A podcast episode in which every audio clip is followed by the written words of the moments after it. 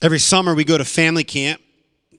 If you don't know what family camp is, uh, it's not quite as like weird and culty as it might sound.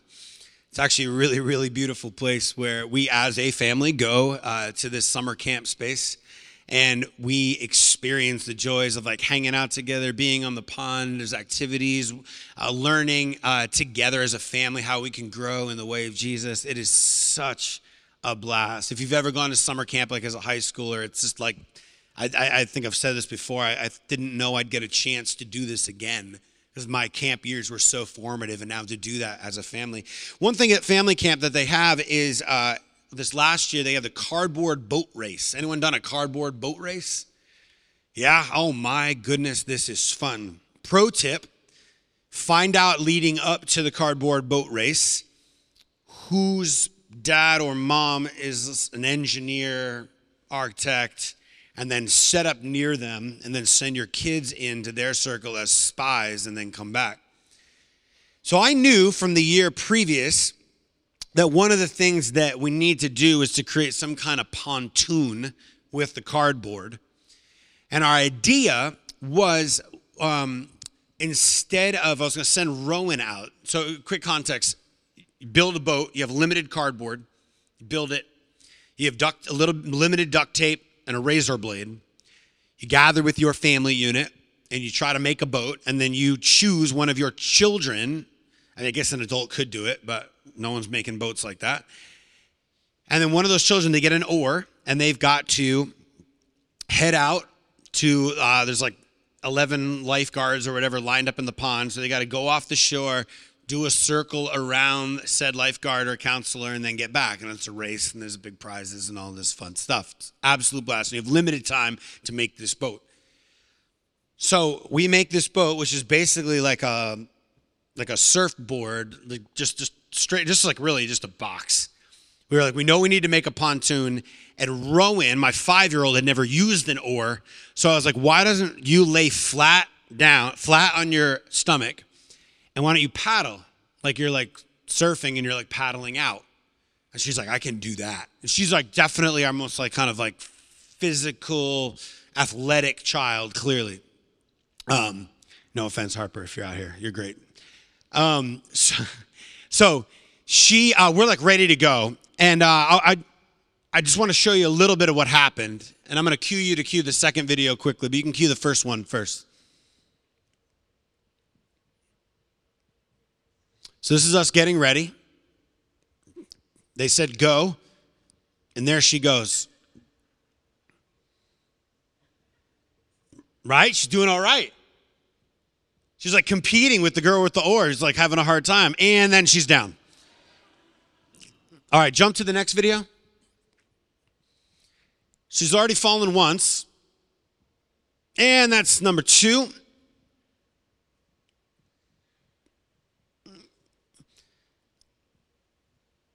They're already finishing. Here she goes. All right, we're doing all right. We're not in last place.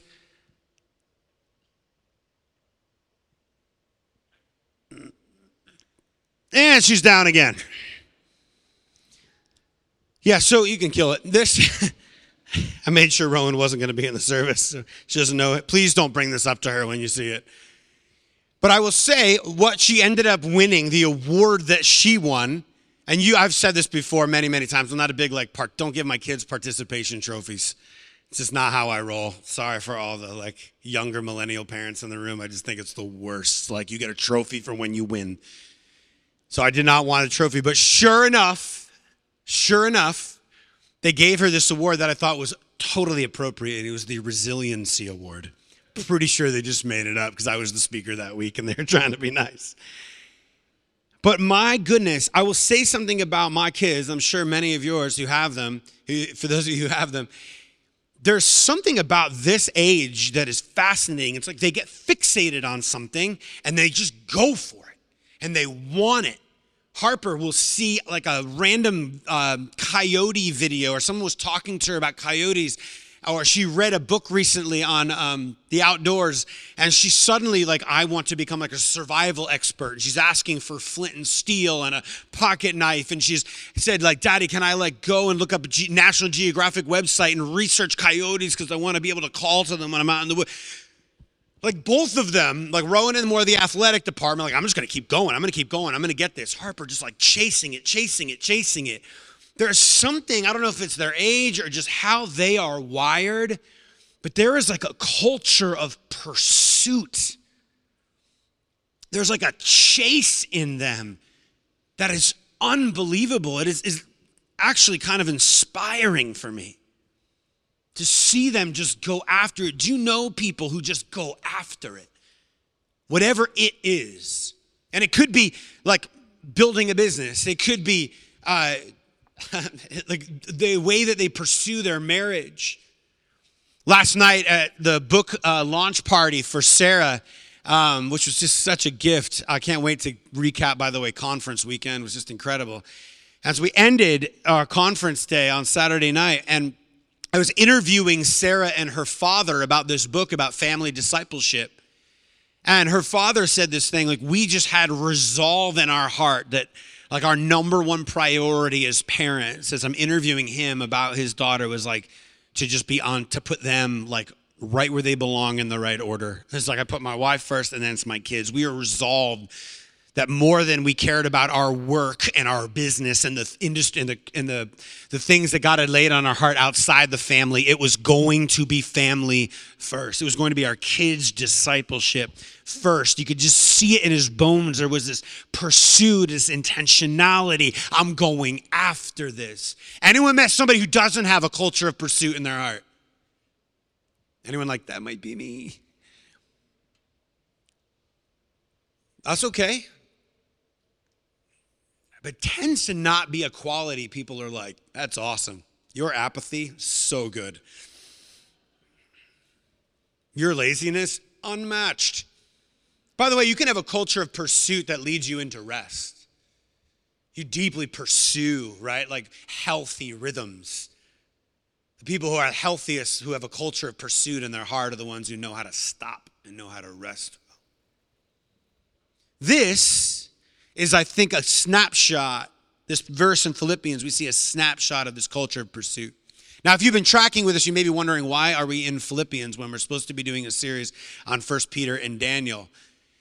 Well, this series, the idea of like, I got nothing, this this like kind of cheeky phrase that we hear tossed around in an age of unbelievable confusion. How do we think about being jesus followers people of love and mercy and justice in an age of fake news in an age of like such disorientation around what we can trust and can't trust about what we can say and can't say about how we're supposed to um, like be a man and be a woman how we are supposed to think about generosity and justice in this moment? And we as followers of jesus we don't want want to get swept up into whatever the cultural tide happens to be. We want to root it in Scripture. And so I have this conviction before we actually jump into Daniel and jump into First Peter and jump into some of these hot topics. I want to make sure that we pay attention to some basic principles, some foundational thoughts and ideas before we step in to exploring the life of Daniel. Last week it was scripture. The beginning of clarity has to start with a tethering to the Bible and to the Word of God. This is meant to be where we glean our wisdom and vision for our life. And today I want to talk about something that we're going to see all over Daniel and all over First Peter, but specifically in Daniel.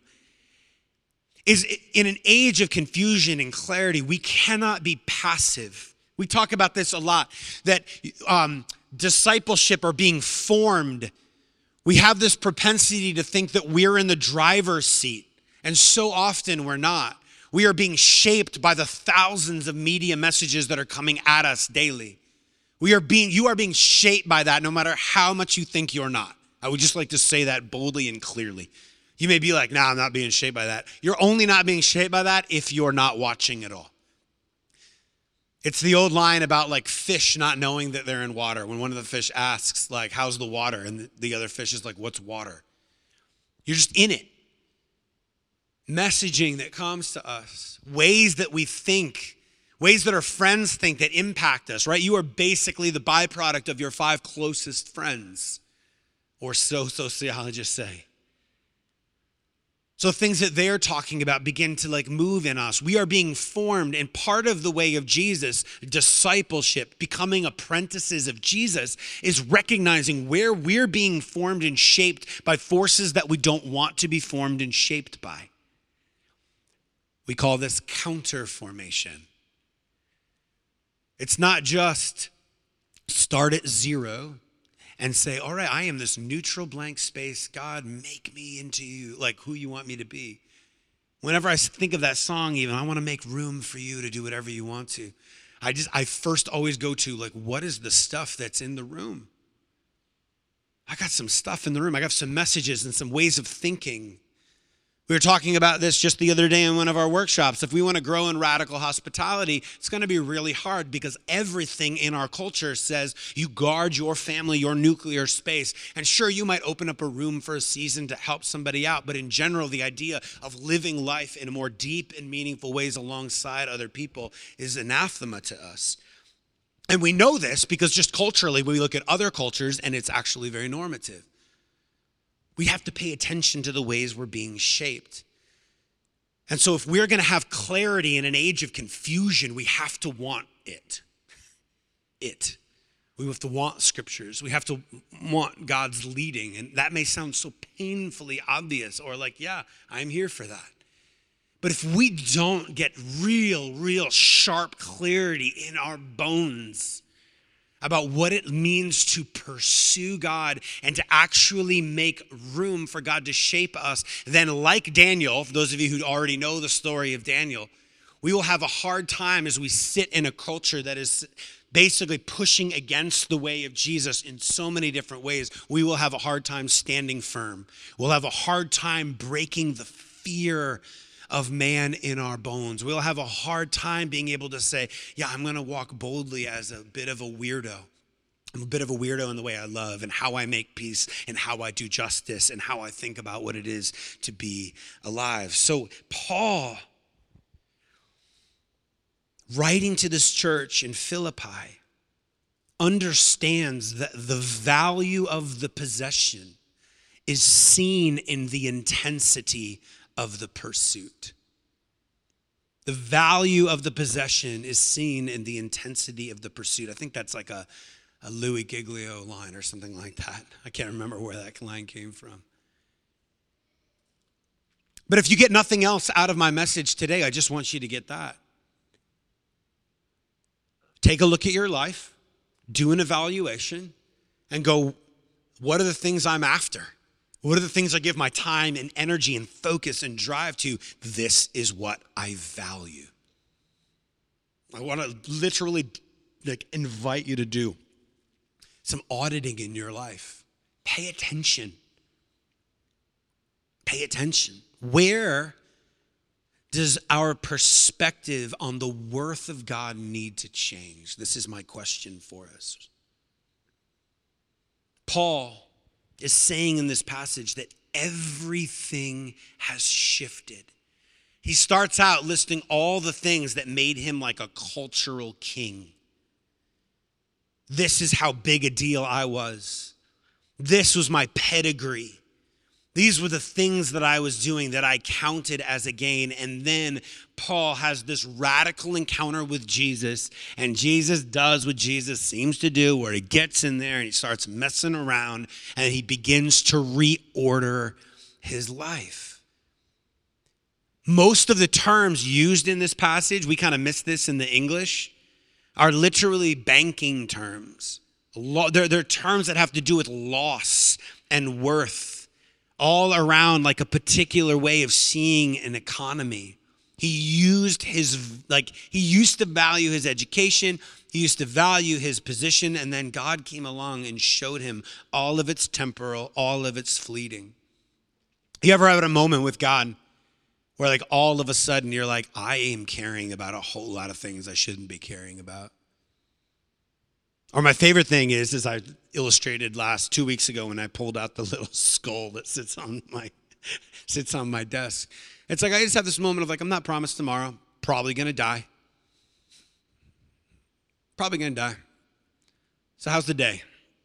Teach me to number my days that I may gain a heart of wisdom, right? These moments that disrupt us and we realize these things that I value, maybe I'm not supposed to value. Now, Paul uses, if you didn't pick up on this or you got lost in some of the, the, the larger biblical language, maybe you're not familiar with, but he uses very aggressive language.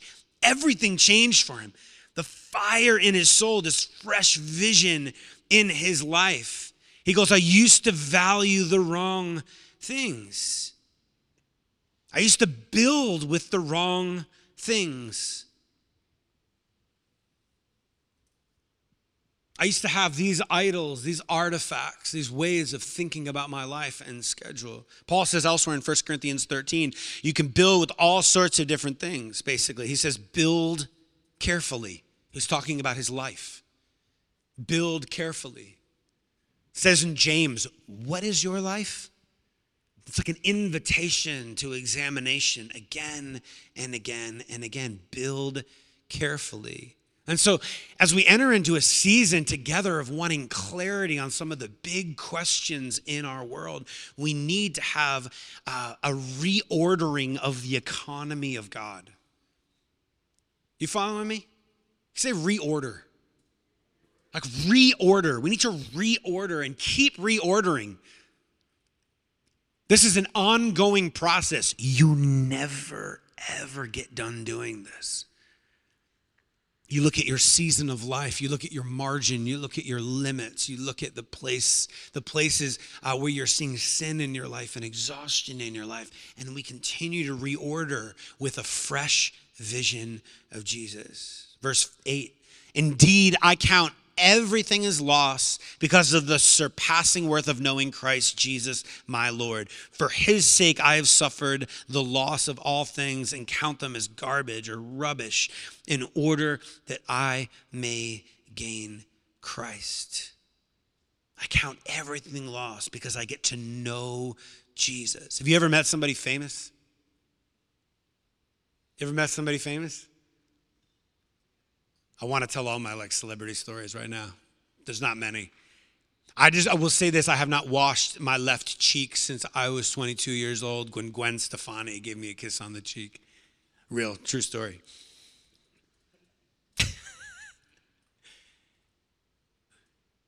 I remember going to. Um, I'm kidding, Corey. I washed my cheek. Um, I remember the first time I got to meet somebody who was a, a very big deal to me. I'll spare you their name. Uh, and I re- just remember internally, not just the, the nervousness. I'm not a like, I don't tend to like celebrity crush. Uh, I'm like a classic New Englander, like small poppy syndrome. I feel like whenever I get around somebody who's like a big deal, all I want to do is like, you're nothing. Like I play it like overly cool, um, almost to the point like they're like think I'm mad at them or something. And anyway, so I, I'm going into this space, and this was like somebody I just had a lot of reverence for, and and again, we're just like just really, really, really um, looked up to. And so it was interesting, like paying attention to my internal world as I got ready. What are the things I'm going to say? I'm going to have a chance to ask this person a question and interact with them. There was um, a deep, deep like uh, thought that went into even like what I was going to wear. Just so not like me just like thinking through this like i'm going to get to spend time with this person. And i noticed all of these small little things even in my like emotional space that were changing. I think about paul saying what he's saying here the surpassing worth of knowing christ I don't know when this was written, how far after from his uh, first encounter with Jesus. But you see again and again in Paul's writings that he just has this holy reverence of, I get to meet with God today. I get to meet with God today. And the more I behold him and spend time with him and recognize the reverence I have to be able to go before him, to go to the synagogue and hear the Torah spoken, for us, like opening the scriptures what a gift.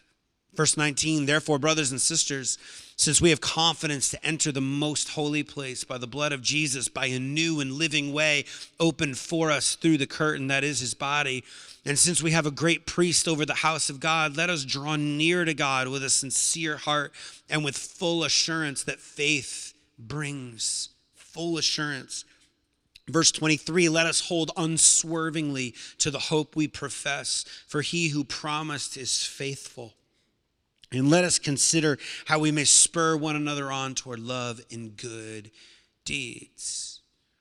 The writer of Hebrews here is like reminding us of the beauty and like power of gathering together under the feet of Christ. We don't need a system we don't need to go based on performance. We can come with confidence. We can walk into the presence of God with full assurance. This is everything has changed for Paul.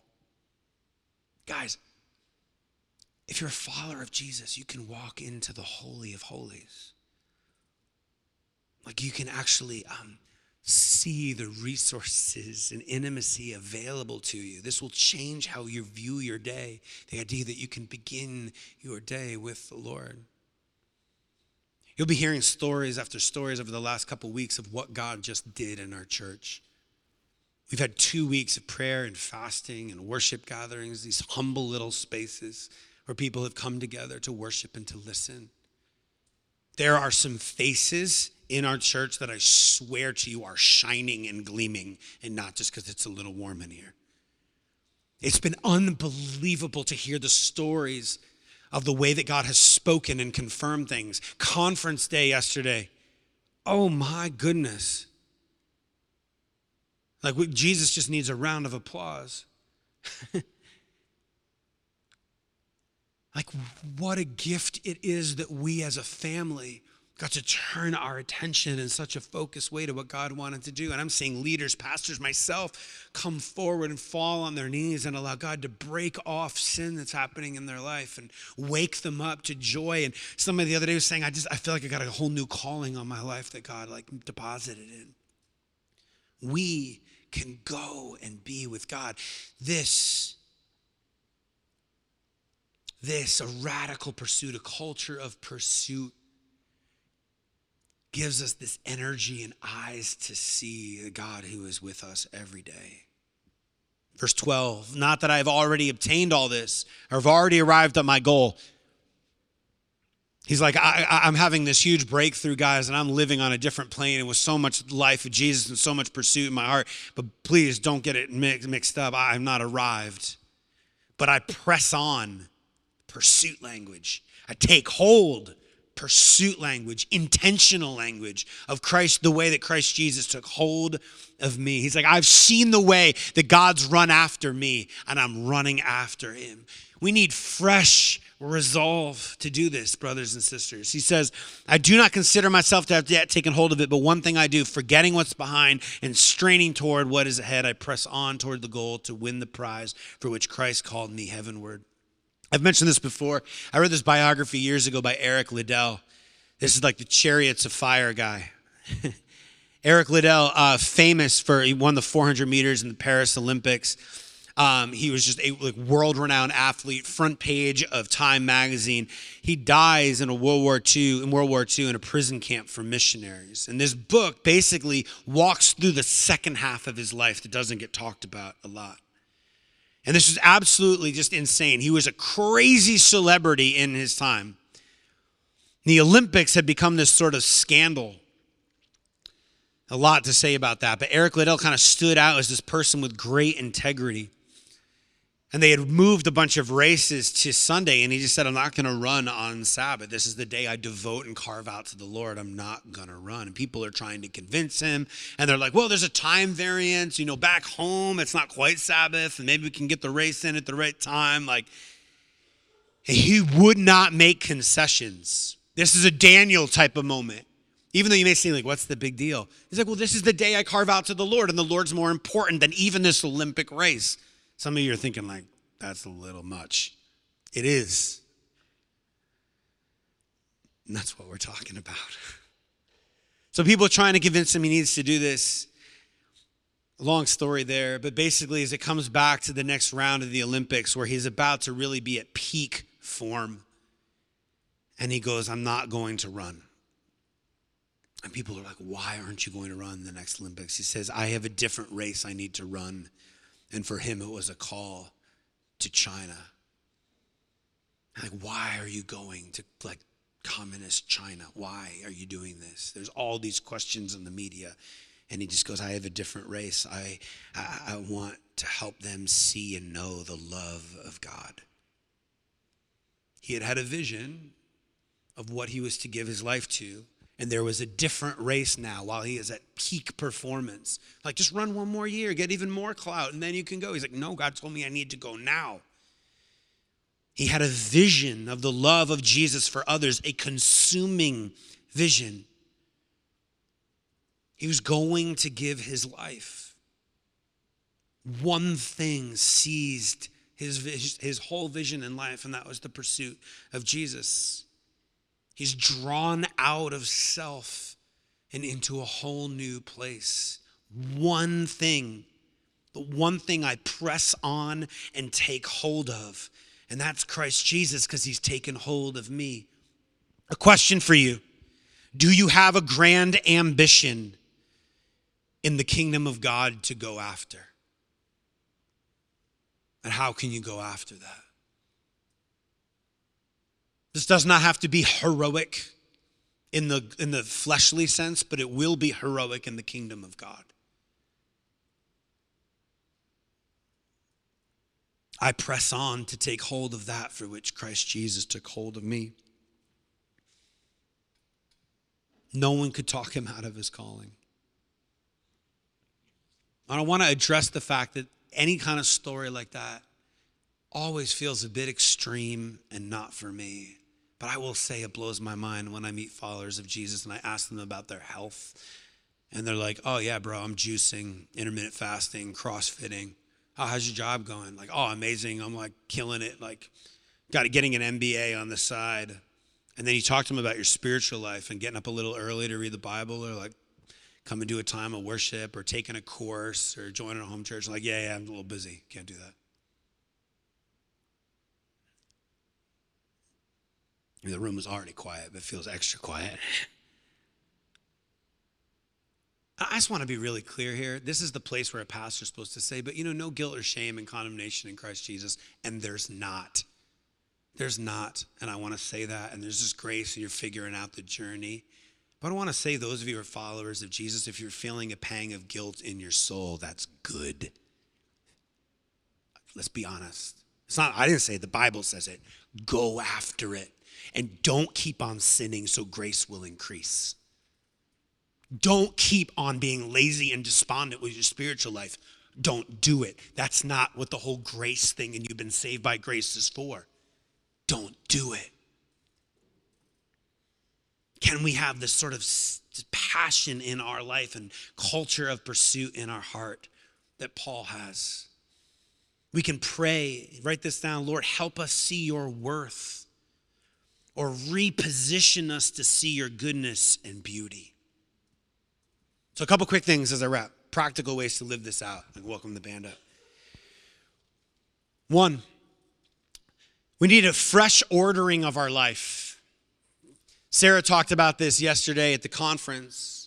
We talk about this regularly our communal rule of life, the way that we roll together, some specific practices that mark out who we want to be as a family, reading your Bible before you touch your phone, taking a Sabbath, having regular rhythms of silence and solitude, having a clear sense of mission, a mission statement for your call and your vocation, being involved in the regular rhythms of family, these sorts of regular practices. You have to have an ordering of your life. What do you really love?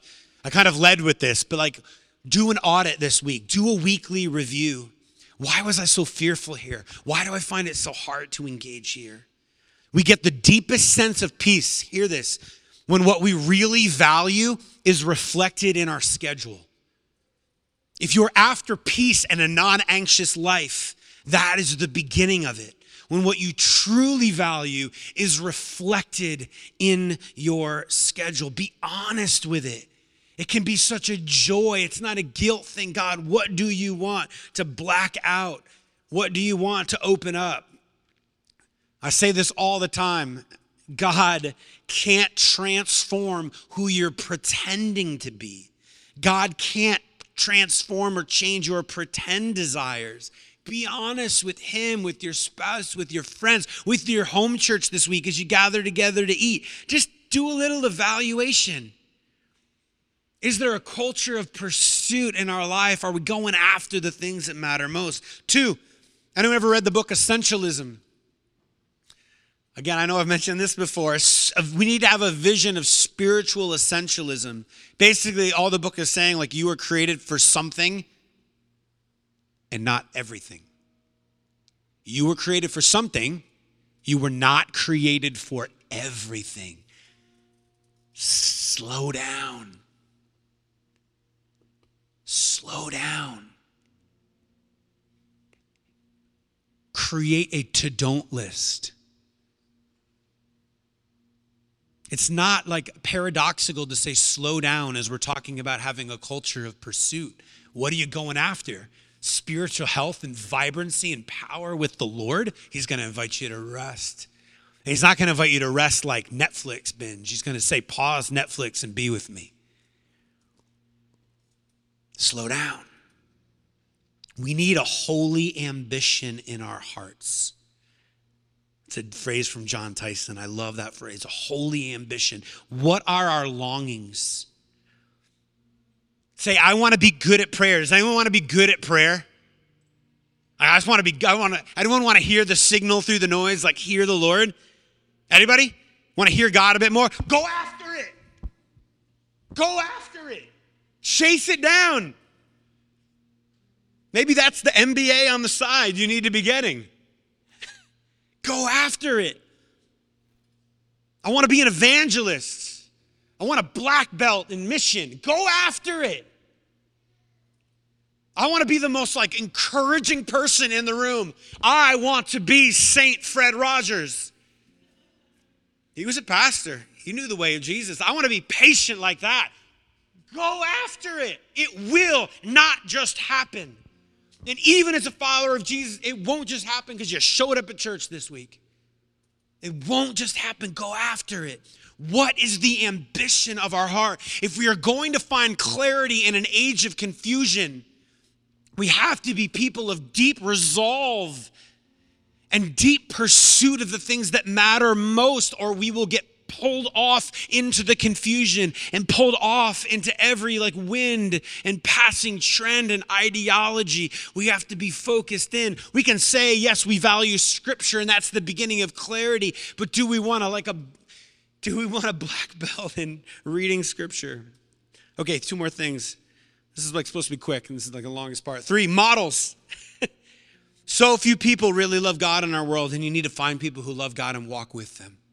Join a home church, join Alpha. Come to that Wednesday thing if you're new. I'm leading it. It's going to be great. Me and the Moroses. It's going to be fire. All of us then who are mature should take such a view of things. And if on some point you think differently, that too God will make clear to you. Only let us live up to what we've already attained. What does it mean to be a godly man or a godly woman? Is there anyone you could be mentored by and you can seek out to mentor you? Maybe you don't have anybody. We have a bit of a deficit of gray hairs in our church. Something that I, I um, was invited to do by a, a colleague of mine was to be mentored by history, by redemptive history. Trying to read biographies and like watch videos of folks like great saints who've come before. I just got this little book of saints for my kids like men and women who had like power in the way of Jesus and reading their story. What does it mean to be a godly man or a godly woman? Allow that into your life.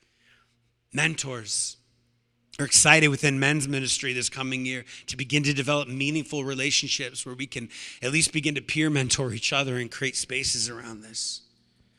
And then lastly is community. Like I said before, you are the summation of your five closest friends. Go deep. Me and uh, Sarah and Corey and some others, we have like a tight little group, some friends that we've just been trying to be really meaningful uh, in our in our walk together. And I think one of the things that we notice often is a deficit is by the time we can get everybody together, it's like we're just we're just so exhausted and we're just excited to be in the room and be in a safe place and it's rejuvenating in a rest way. But one of the things we're regularly convicted of is actually spending time with the Lord together. How do we do that more? Because that community will shape so deeply who you are. You need people who are going to poke around in your soul. Do you have anybody who like can, you can say the hard stuff to? People who can challenge you.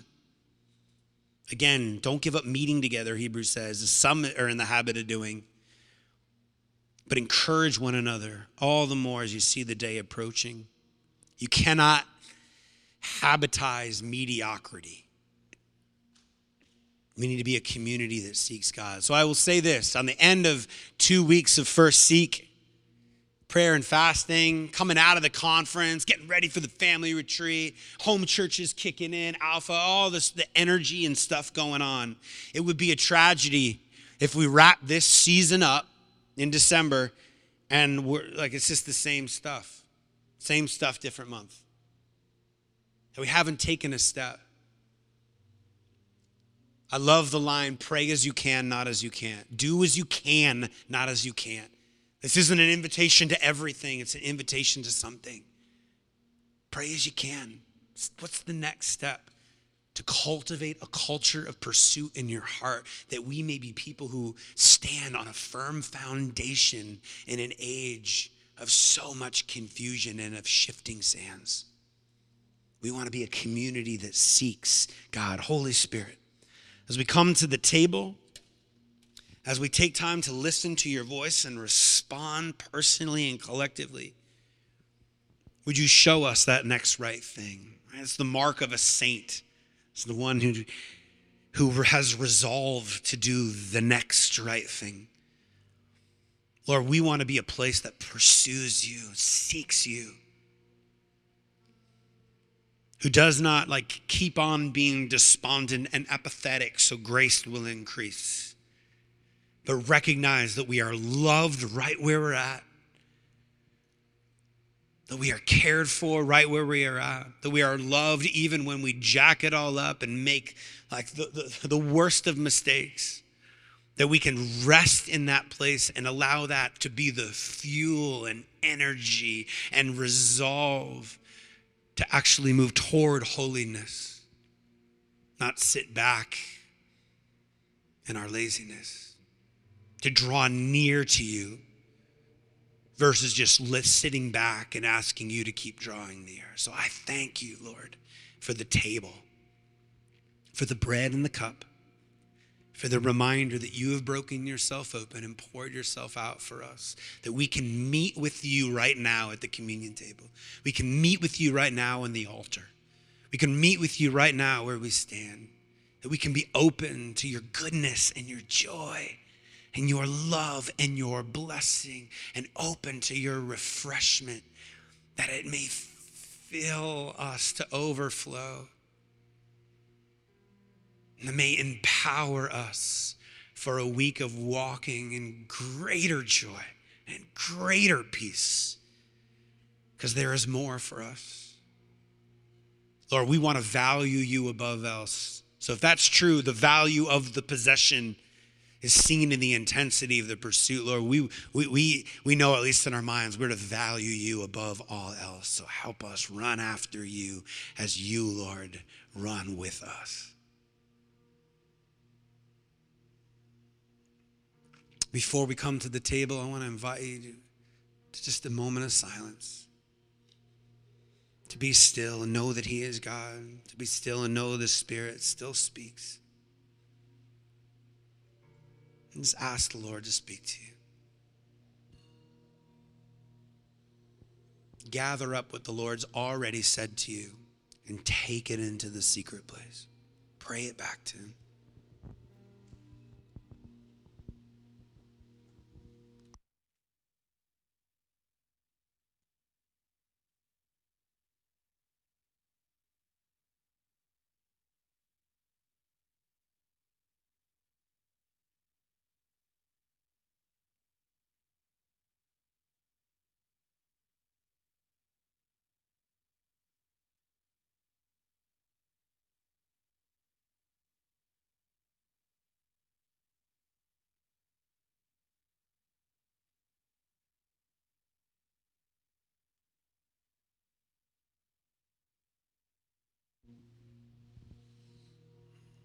And so we come.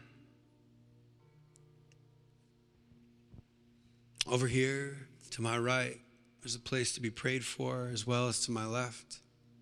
As you come down the center aisle and break into two, there's spaces down front to sit at the altar. If you want to linger at the altar and worship here and pray here, be prayed for, you can also just come, take communion, and sit on the pew until the line clears out, and then stay up front.